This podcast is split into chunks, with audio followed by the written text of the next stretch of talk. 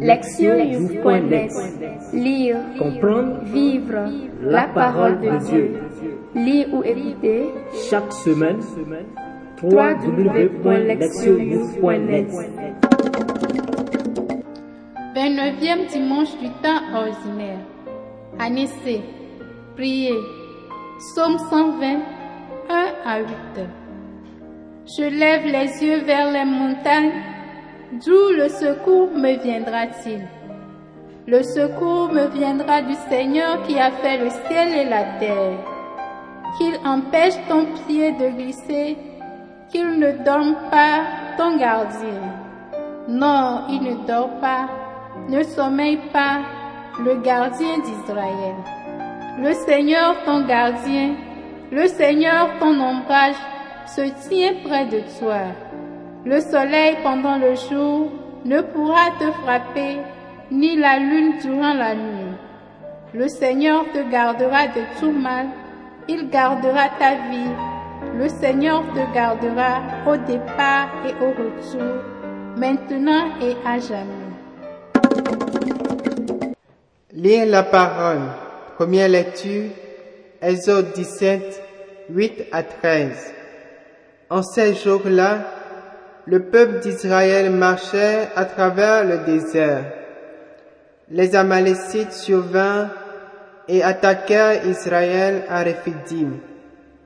Moïse dit alors à Josué, Choisis des hommes et va combattre les Amalécites. Moi, demain je me tiendrai sur le sommet de la colline, le bâton de Dieu à la main. Josué fit ce que Moïse avait dit. Il mena le combat contre les Amalécites.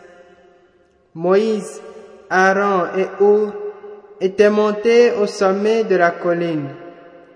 Quand Moïse tenait la main levée, Israël était le plus fort. Quand il la laissait retomber, Amalek était le plus fort. Mais les mains de Moïse s'alourdissaient on prit une pierre, on la plaça derrière lui, et il s'assit dessus. Aaron et Ou lui soutenaient les mains l'un d'un côté, l'autre de l'autre. Ainsi les mains de Moïse restèrent fermes jusqu'au coucher du soleil. Et Josué triompha des Amalécites au fil de l'épée. Deuxième lecture. 2 Timothée chapitre 3, verset 14 au chapitre 4, verset 2. Bien-aimé, demeure ferme dans ce que tu as appris. De cela tu as acquis la certitude, sachant bien de qui tu lui as appris. Depuis ton plus jeune âge, tu connais les saintes écritures. Elles sont le pouvoir de te communiquer la sagesse en vue du salut par la foi que nous avons en Jésus-Christ, toute l'écriture est inspirée par Dieu. Elle est utile pour enseigner, dénoncer le mal, redresser, éduquer dans la justice. Grâce à elle, l'homme de Dieu sera accompli, équipé pour faire toutes sortes de biens. Devant Dieu et devant le Christ Jésus, qui va juger les vivants et les morts. Je t'en conjure au nom de sa manifestation et de son règne. Proclame la parole, interviens à temps et à contre-temps, dénonce le mal, fais des reproches, encourage, toujours avec patience et souci d'instruire. Évangile, Luc 18, versets 1 à 8. En ce temps-là, Jésus disait à ses disciples une parabole sur la nécessité pour eux de toujours prier sans se décourager. Il y avait dans une ville un juge qui ne craignait pas Dieu et ne respectait pas les hommes. Dans cette même ville, il y avait une veuve qui venait lui demander, Rends-moi justice contre mon adversaire. Longtemps il refusa.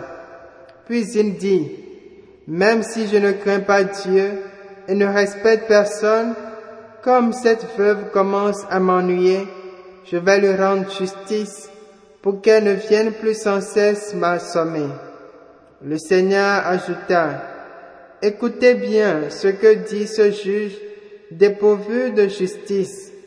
Et Dieu ne ferait pas justice à ses élus qui crient vers lui jour et nuit. Les fait-il attendre Je vous le déclare. Bien vite, il leur fera justice. Cependant, le Fils de l'homme, quand il viendra, trouvera-t-il la foi sur la terre? Entendre la parole. Le thème. Conduire à Dieu. Tous les croyants ont besoin du pouvoir de Dieu pour persévérer dans la foi et la vivre. Cependant, un tel pouvoir ne peut venir que du contact avec Dieu. La liturgie d'aujourd'hui offre plusieurs suggestions sur la manière d'établir et de maintenir ce contact. Sur le chemin menant à la terre promise, les Israélites devraient traverser les territoires contrôlés par les Amalécites, une tribu nomade vivant dans les déserts du Sinaï. Comme les Amalécites ne voulaient pas les Israélites sur leur terre, la perspective d'une confrontation militaire devenait inévitable. La lecture d'aujourd'hui décrit la bataille entre les deux groupes et montre comment Dieu intervint une nouvelle fois pour sauver son peuple de la destruction. Josué et ses soldats à eux seuls ne pouvaient rien contre le pouvoir militaire supérieur des Amalécites. Conscient de cela, Moïse tendit la mer vers le ciel dans un geste de prière et de supplication, et tant que ces mains restaient étendues, les soldats israélites triomphaient au combat.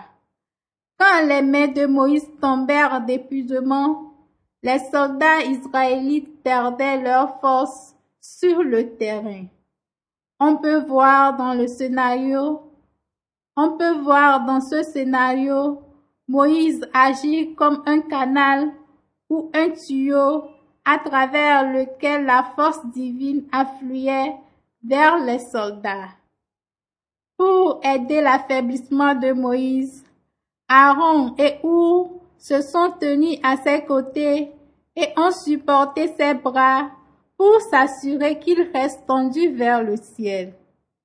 Cette stratégie a fonctionné et c'est ainsi, et c'est ainsi qu'après une journée de bataille, Josué et ses soldats ont vaincu les Amalécites. Les Israélites étaient en sécurité et le chemin menant à la terre promise était alors ouvert. Cette histoire livre un message instructif. Seul Dieu peut sauver et protéger son peuple d'un ennemi supérieur.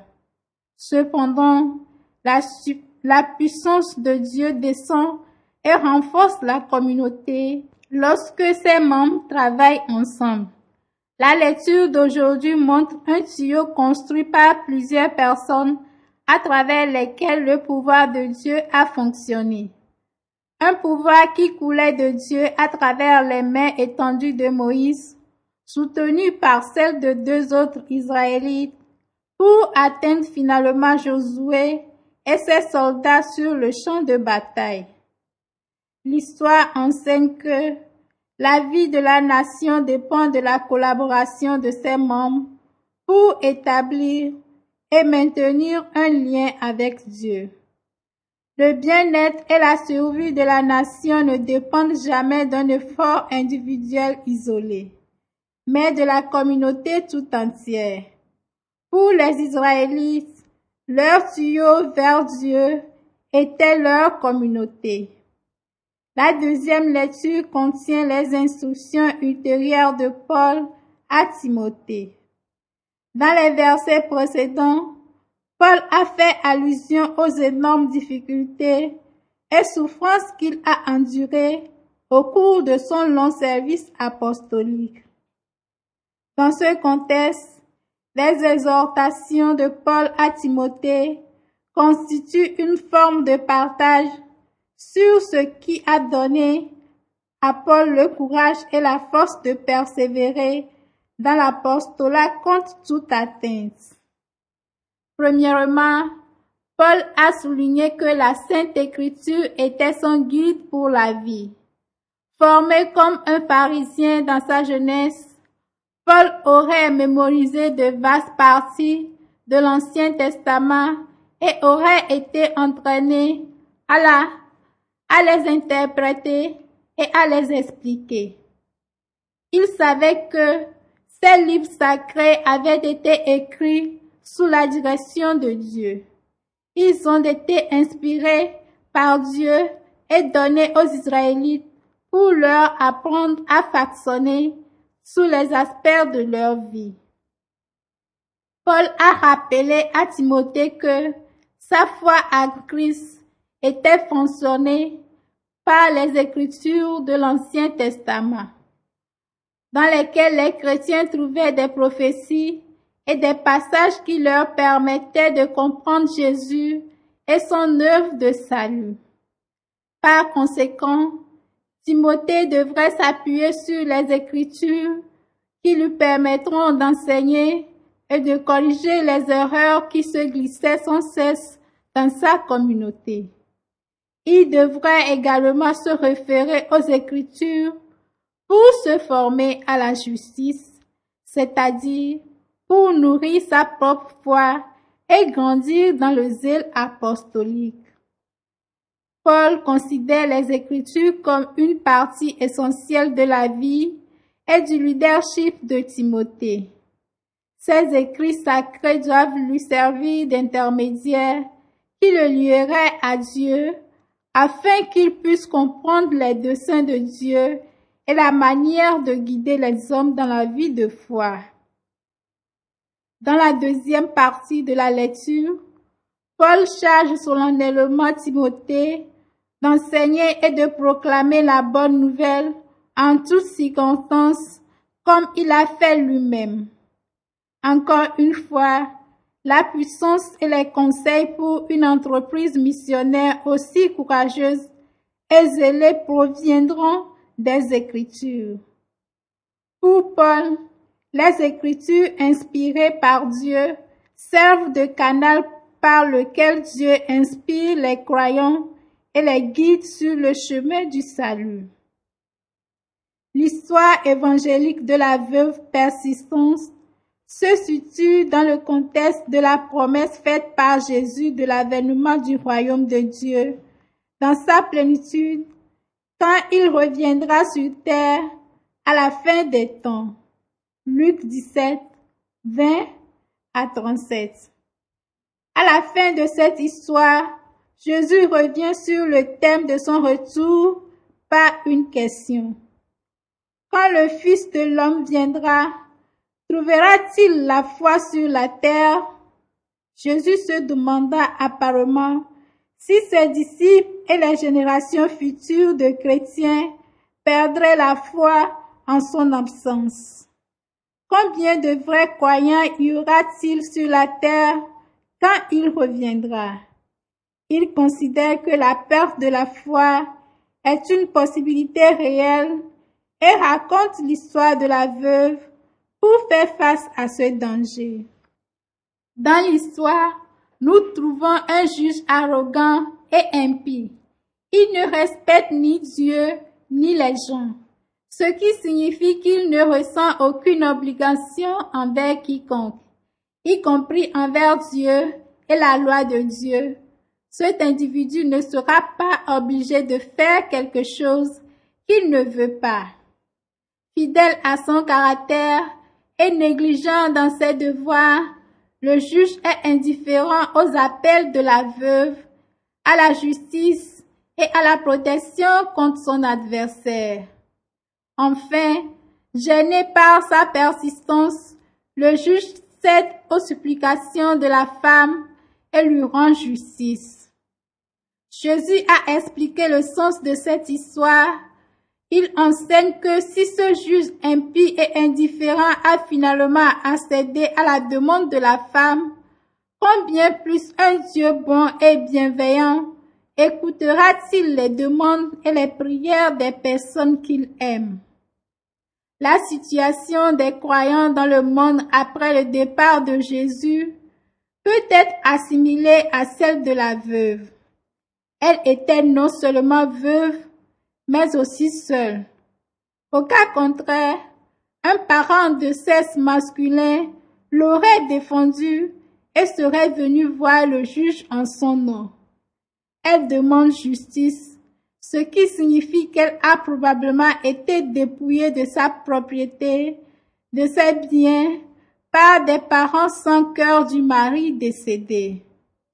Elle est seule au monde, et si justice ne lui est pas rendue, elle souffrira de misère et d'impuissance. Sa prière persistance lui a valu justice et lui a probablement sauvé la vie.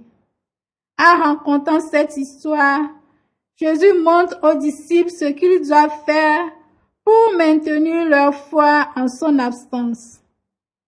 Ils ont besoin de prières persistantes pour rester en contact avec lui et avec Dieu.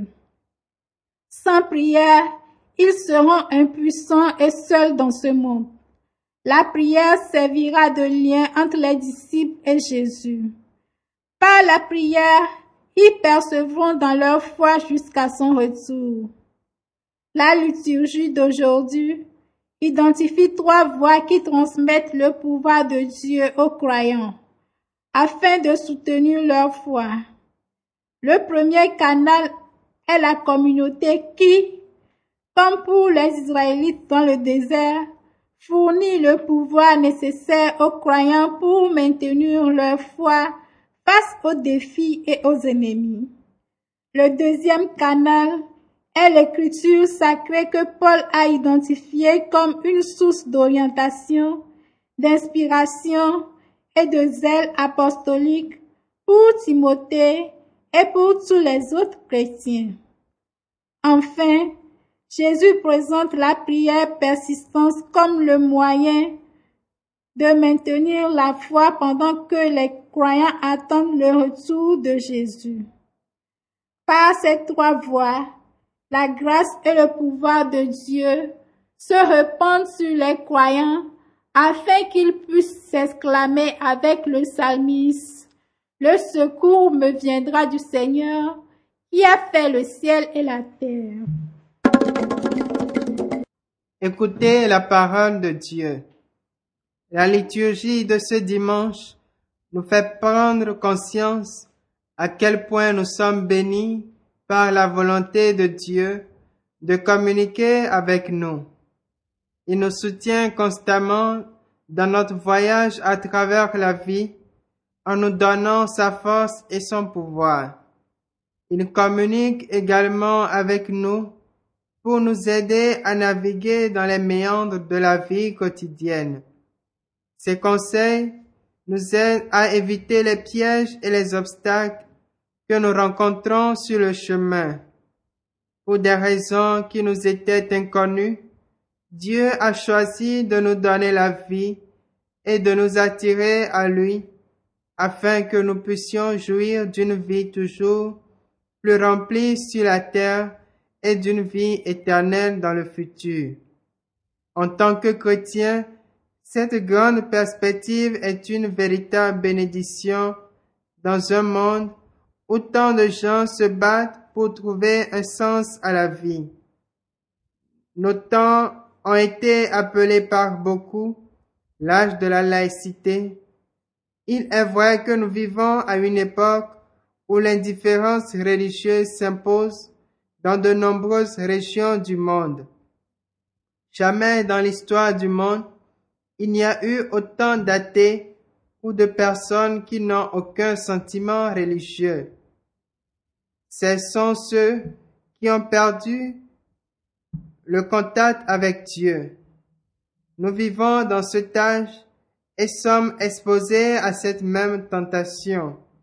La liturgie d'aujourd'hui nous aide à faire face à ce défi en identifiant trois manières principales de puiser dans la puissance de Dieu et de rechercher sa direction. Le christianisme s'est développé en tant que religion communautaire. Dès le début, les apôtres tels que Saint Paul ont établi les communautés chrétiennes où la foi pouvait être pratiquée et protégée. Ils savaient que des chrétiens isolés et entourés de la culture païenne, puissante et attrayante de cette époque, ne peuvent pas survivre à leur isolement. Ils savaient que la foi ne peut se développer et prospérer que dans la communauté. Notre époque a également été appelée l'âge de l'individualisme. Cela est certainement vrai alors que la vie dans le monde moderne est passée des familles et des communautés aux individus. Pourtant, c'est précisément dans la communauté que nous sommes invités à renforcer notre foi en la partageant avec d'autres. Comme Moïse, nous gardons les mains tendues vers le ciel lorsque nous nous unissons afin que notre foi puisse survivre face aux aspects de la culture moderne qui menacent de la détruire. Les Écritures maintiennent la communauté chrétienne en vie. Dans la parole de Dieu, nous trouvons une inspiration et des conseils dans notre voyage à travers la vie. Dieu a choisi de révéler ses pensées et ses projets à travers les Écritures. En lisant les Écritures, en les étudiant et en les méditant, nous entrons en contact avec l'Esprit divin et avec la personne divine. Ce contact sert à notre éducation. Cela peut être comparé au fait d'être pris par la main et guidé dans la bonne direction par un parent attentionné et soucieux. La prière est la nourriture de l'âme. Dans la belle histoire de la veuve persistante, Jésus s'est correctement demandé si quelqu'un pouvait survivre en tant que chrétien immergé dans ce monde sans prière, réalisant ce à quoi ses disciples seront confrontés et ce à quoi nous sommes confrontés aujourd'hui. Jésus exhorte ses fidèles à persister dans la prière, sachant qu'elle seule et le lien avec Dieu peuvent maintenir la foi. Tandis que la communauté nous soutient et que les Écritures nous guident, la prière nous conduit devant Dieu. La crise de la foi pour beaucoup d'entre nous commence lorsque nous cessons de prier régulièrement. Puisse le puissant message de ce dimanche nous aider à maintenir notre foi et à nous diriger dans la bonne direction avec les autres jusqu'à ce que nous atteignions le but que Dieu s'est fixé pour notre vie. Proverbe. Si les anciens vous laissent un héritage de langage ne l'abandonnez pas pour parler un langage infantile. Agir, s'examiner, est-ce que je communique avec Dieu quotidiennement? Comment? Lequel des trois comportements de Dieu décrits dans la liturgie d'aujourd'hui est-ce que j'utilise le plus souvent? Et lequel est-ce que je néglige? Pourquoi? Répondre à Dieu. Au cours de cette semaine, je consacrerai dix minutes de mon temps chaque jour à la lecture des Écritures et à la prière qui sera guidée par le passage que j'ai lu. Répondre à notre monde. À la suite de mes réflexions précédentes, je prendrai des mesures pour établir et utiliser le canal de communication avec Dieu que j'ai négligé. Lors de notre rassemblement, nous nous remercierons d'avoir rejoint cette communauté et d'être un canal de communication avec Dieu les uns pour les autres. Comment pouvons-nous le faire encore plus efficacement? Priez. Seigneur Dieu, nous te remercions de tendre la main et de communiquer avec nous. Merci de partager ta vie avec nous et de nous guider avec ta parole. Nourris-nous et soutiens-nous alors que nous marchons à travers cette vie vers la vie éternelle avec toi. Amen. Lesioyou.net Lire, Comprendre. Vivre. La parole de Dieu. lire ou écouter. Chaque semaine www.lesioyou.net